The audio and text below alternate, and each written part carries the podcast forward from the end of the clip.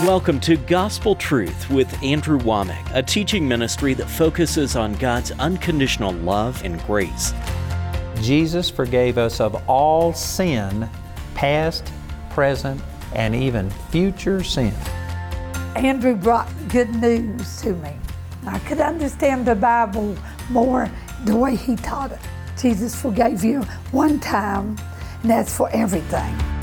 And now, here's Andrew. Welcome to our Friday's broadcast of the Gospel Truth.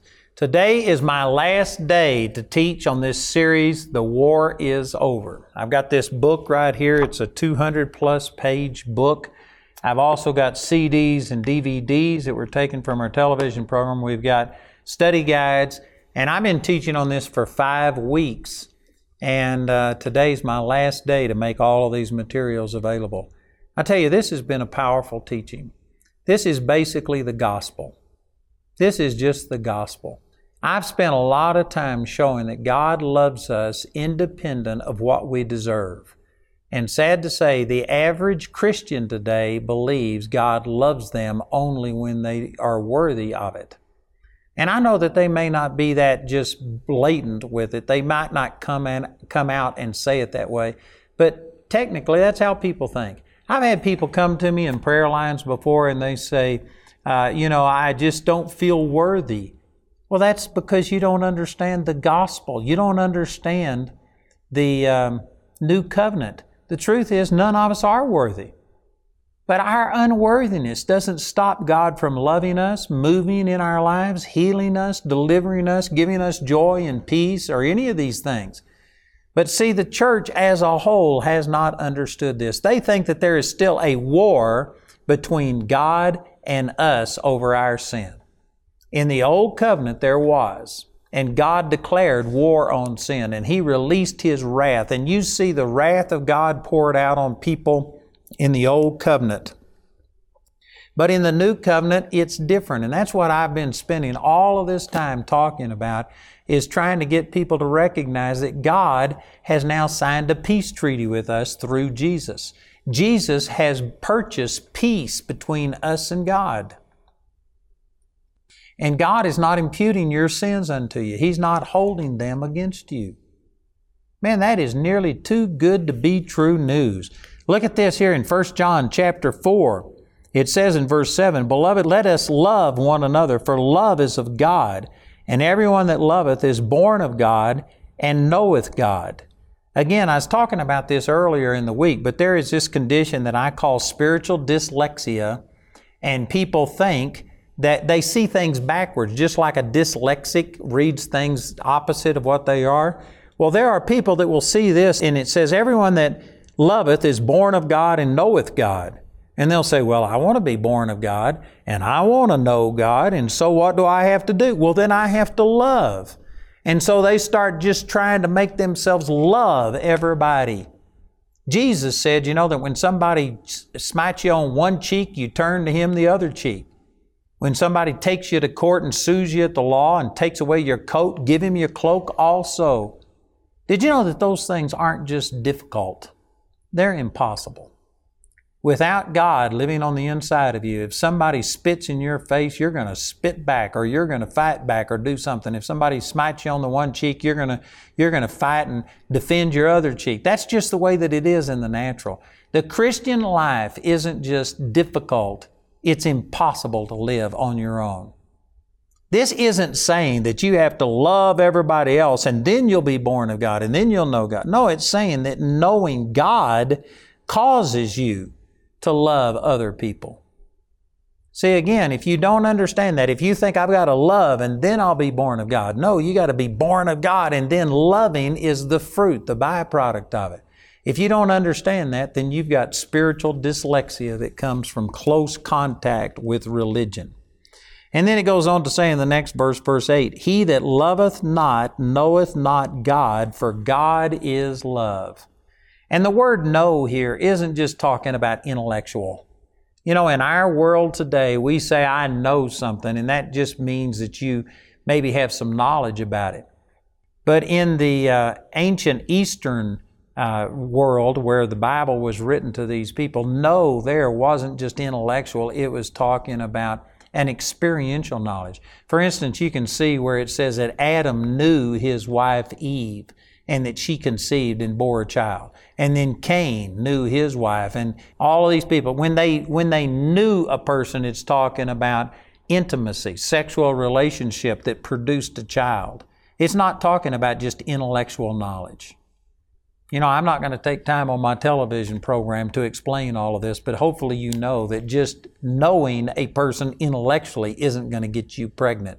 You've got to have a little bit more intimacy with them than that. And this is what it's talking about. So when it says, He that loveth not knoweth not God, for God is love. You may know about God, but you don't really know God. You haven't been changed if there isn't love in your heart. And this doesn't mean that you do it perfectly because we're all growing and we're in different stages of development.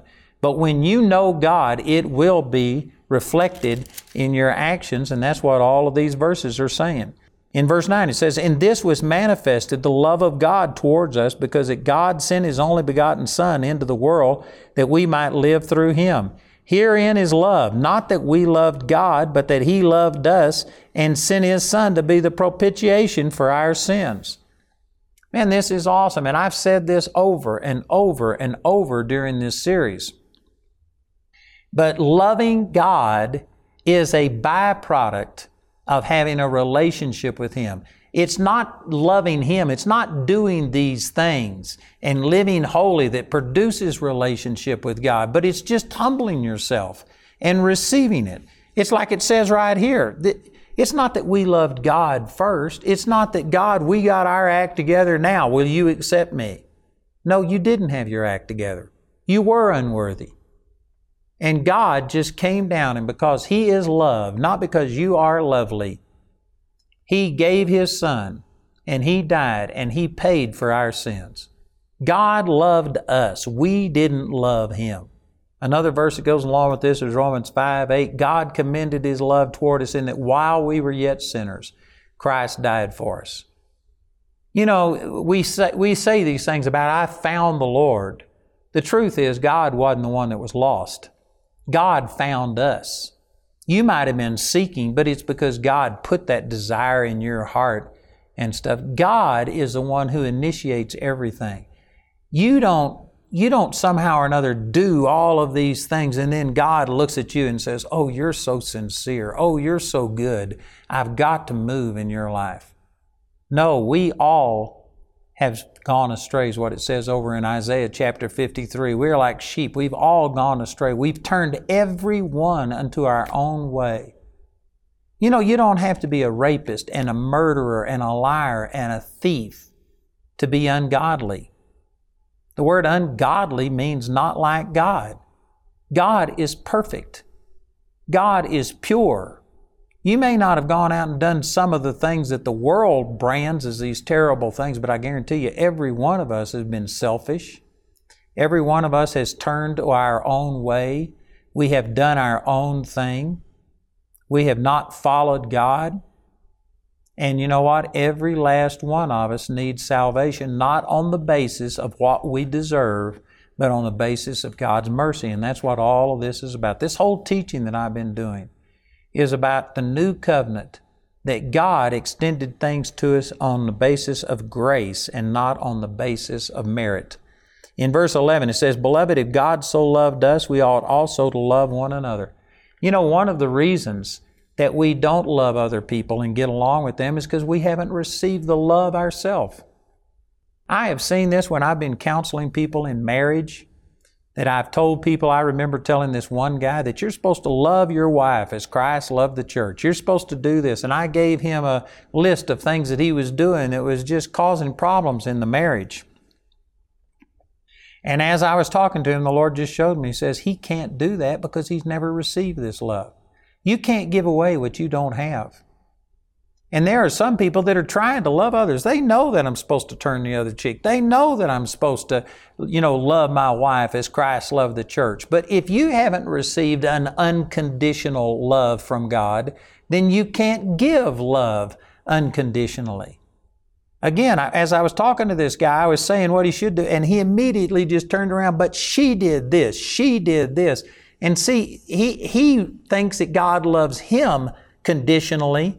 And so he was having trouble receiving, and he couldn't turn around and give unconditional love because he had never received it. You can't give away what you've never received.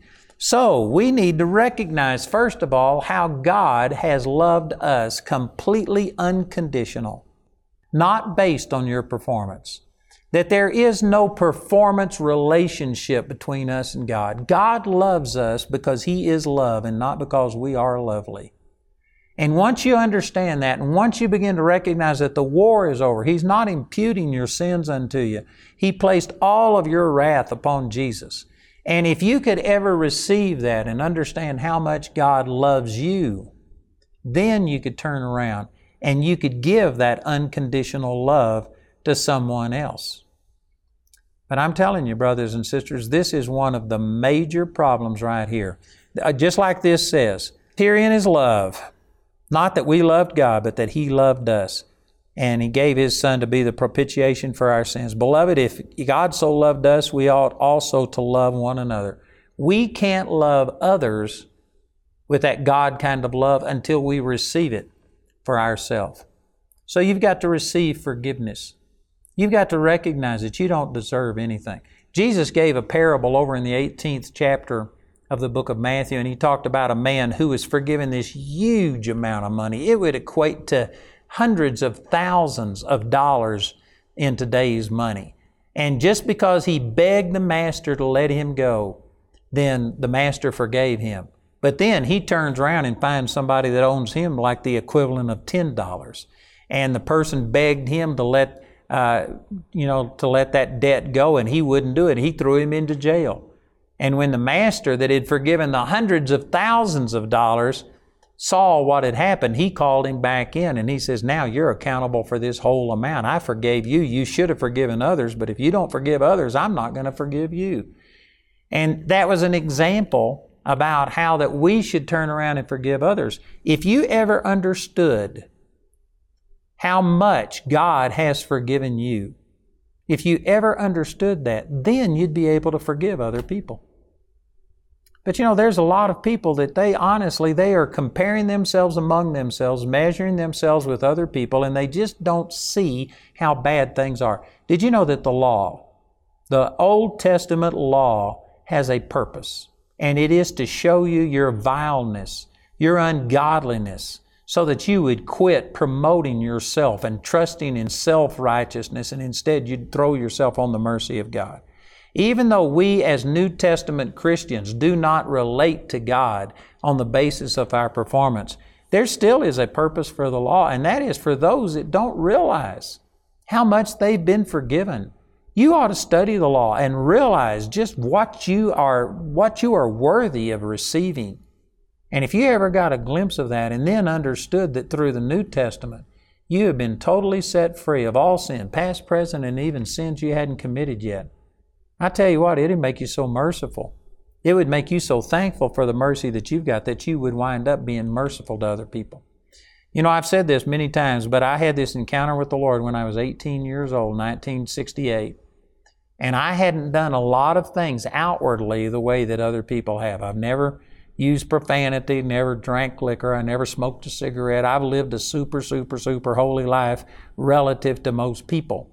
But I was in a prayer meeting March the 23rd, 1968, and God showed up. I know that He's always with us, but sometimes He manifests Himself. And I mean, God showed up. And I saw the glory of God. And it's not something that was communicated to me in words, but I just intuitively knew. I saw the glory of God, the holiness of God, the goodness of God. And when I saw that, my relative unworthiness was just huge. You know, prior to that time, I lived a holier life than anybody I knew, even the pastors of the church. I know some people think I'm I'm blowing smoke here, but honestly, I would go talk to the pastors of the church. They said that you shouldn't live in sin, and so I'd say, "Well, what's sin?" And they'd tell me, you know, things like, you know, drinking and cussing. I said, "I don't do any of that." So what else? And they, they couldn't mention. And I actually led more people to the Lord when I was a teenager than the pastor of the church did. I read the Word more than any of my teachers in my Sunday school class did. I mean, I did all of these things. And relative to people, I thought I was doing really, really good. But on that night, March the 23rd, 1968, when God showed up and I saw His glory, I, I tell you, I saw my unworthiness. And even though it wasn't some of the outward things that other people had done, inside I was judgmental. Uh, I was mean. I was critical. I was jealous. The Bible says if you've committed, uh, if you've lusted in your heart, it's like committing adultery. And I had lusted and I, I became aware of all of these things. And I mean, I saw myself vile and filthy. That's what the law does. And I just poured everything out. I turned myself inside out because I honestly thought that God was going to kill me.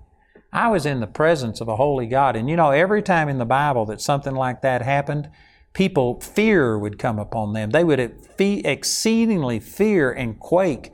And that's exactly the way that I was. And so I just was going to mention everything I could think of. I was going to confess every sin I'd ever done or thought or ever would do, just hoping that that would be enough and that God would cover it. And to my amazement, after about an hour and a half of me just ruining whatever reputation I had in front of all of the church leaders, we were in a Bible study, and all of the church leaders and my friends were there, and I confessed things that nobody should have heard.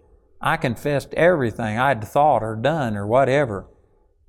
And after about an hour and a half of that, I just had nothing left to say, and I was just waiting to see what God's response was. And instead of wrath, there was a supernatural love that came over me.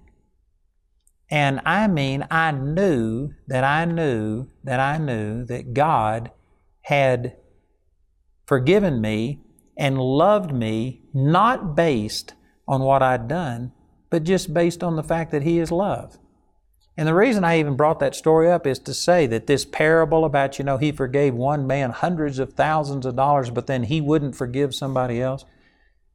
If you ever understand how much you've been forgiven, and even though I may not have done some of the things that other people have done, I think that I have a greater revelation of God's forgiveness for me than other people because I have seen the glory of God and I've seen my relative unworthiness. And because of that, it is not a problem for me to forgive other people. I've had people do terrible things to me. I've had people go on national television and say I'm the slickest cult since Jim Jones. I've had people lie about me. I've had people do all kinds of things. And some of these very people, this person was on national television, they got into trouble financially and needed help, and I sent them money and helped them. And I've forgiven them. And I've, I've been able to forgive people. You know why? Because I realize how much I've been forgiven.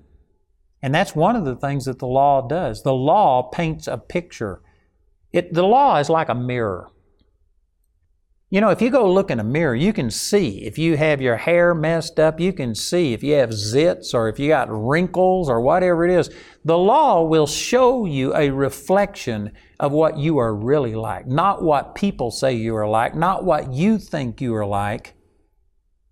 You know, you could have somebody draw a picture of you and they might be flattering and they may take out some of the imperfections that you've got. And it may not be an accurate representation, but you go look in a mirror, you are going to see yourself the way that you are. And that's the way that the law is. The law will reveal your ungodliness to you. It never will show you the goodness in you. The law won't show you your born again spirit. It won't show you who you are in Christ. All the law will do is condemn. That's what the scripture says, 2 Corinthians chapter 3, Verse 7, the law was a ministration of death. Verse 9 says it was a ministration of condemnation.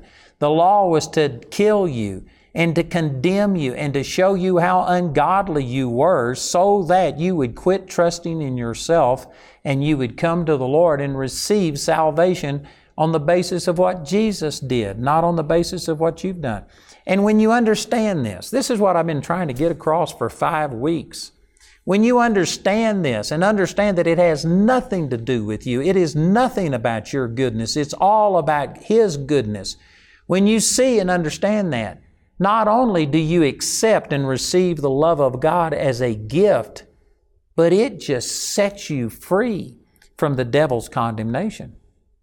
Because, see, all the devil can condemn you over is your actions. And when you understand that my relationship with God isn't based on my actions, it's based on my faith in Jesus. It's based upon me receiving what Jesus did for me, not what I do for Him.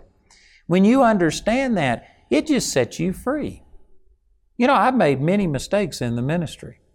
Man, there's been people that I should have treated better than I did, but because of my own immaturity and whatever, you could go into a lot of different things. But I haven't done things right. I don't always treat people right. I don't do everything right.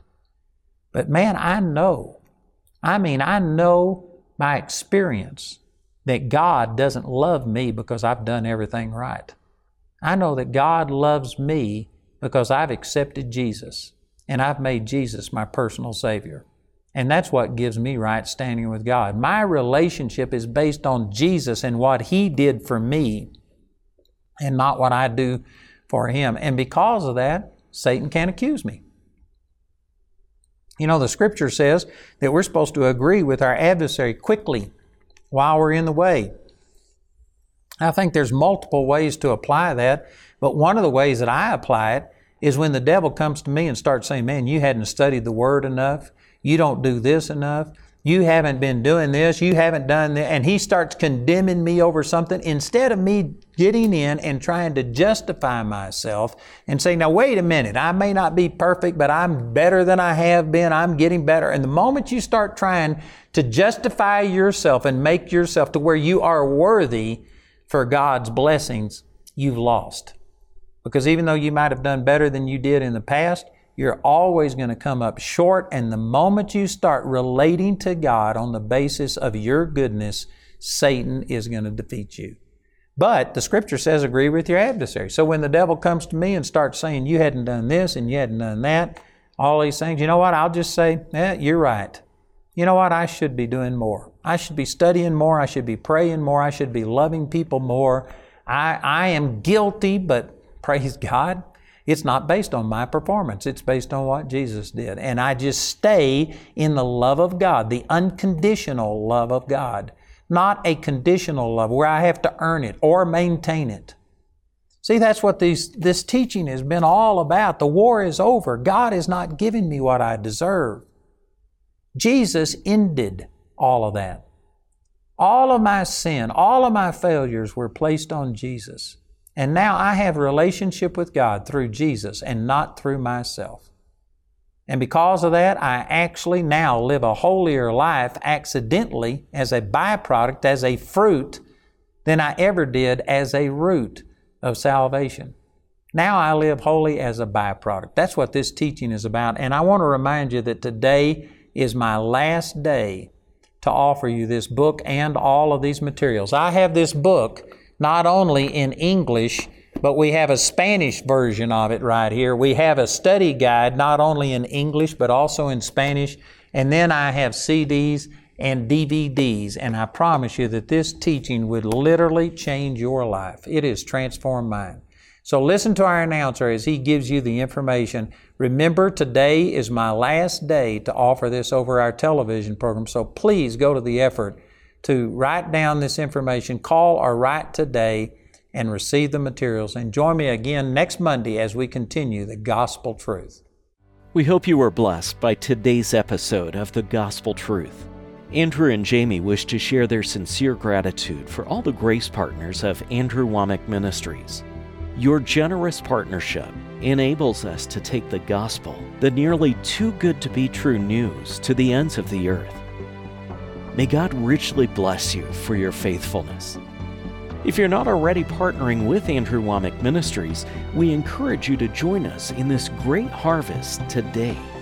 Andrew's teaching titled The War is Over is available in a CD album recorded live from a Gospel Truth seminar or in a DVD album made from our daily television broadcast. You can also get this teaching as a book or study guide in either English or Spanish. Or you can get the War is Over package, which includes your choice of either the CD or DVD album, the book, and the study guide.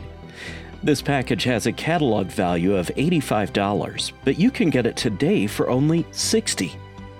The individual audio CD highlighted in today's broadcast is available for a gift of any amount when you write or call. We encourage everyone to give, but if you're simply unable to afford it, Andrew and his partners will provide today's teaching free of charge. This is the last day we'll be offering this teaching, so be sure to respond today. Our helpline number is 719 635 1111. If the lines are busy, remember you can order ministry materials or become a grace partner 24 hours a day, 7 days a week at awmi.net. We appreciate your generosity and hope to hear from you today. I'd like to give you a special invitation to join me on April the 12th and the 13th for our David musical. I tell you, this is powerful. We had one performance of it at our dedication back in the month of November. It was spectacular. We are going to have two performances on the 12th and then again on the 13th of April. I know that Christian and musicals don't usually go together, but this is top drawer. It will minister to you, and it's a great way to share the gospel with some people that might not come to something else. It's going to be at our facility in Woodland Park, Colorado, April the 12th and 13th. Check it out the David Musical. You can go to awmi.net for more information. Do you want to connect with like minded believers? Then Charis Bible Studies is the place for you. Find a Bible study near you by visiting charisbiblestudies.net. If you're a minister, experience the dynamic and life changing organization which is now available to you Army I've found that I'm not alone. There's a whole army of folks who believe the same way that I do. Army is about receiving the love and grace message taught by Andrew Wommack. It provides you with interactive webinars, regional conferences with world renowned speakers, and practical workshops on relevant topics. It is showing up in every message we preach in our church, every message we minister, every time we pray for someone. Army is also about receiving training through Andrew Wommack's Continuing Education for Ministers program, made available through Charis Bible College. And it helps a young pastor like myself and smaller ministries to, to connect with larger ministries that have experienced a lot more and have so much more to offer. Get connected with Army today.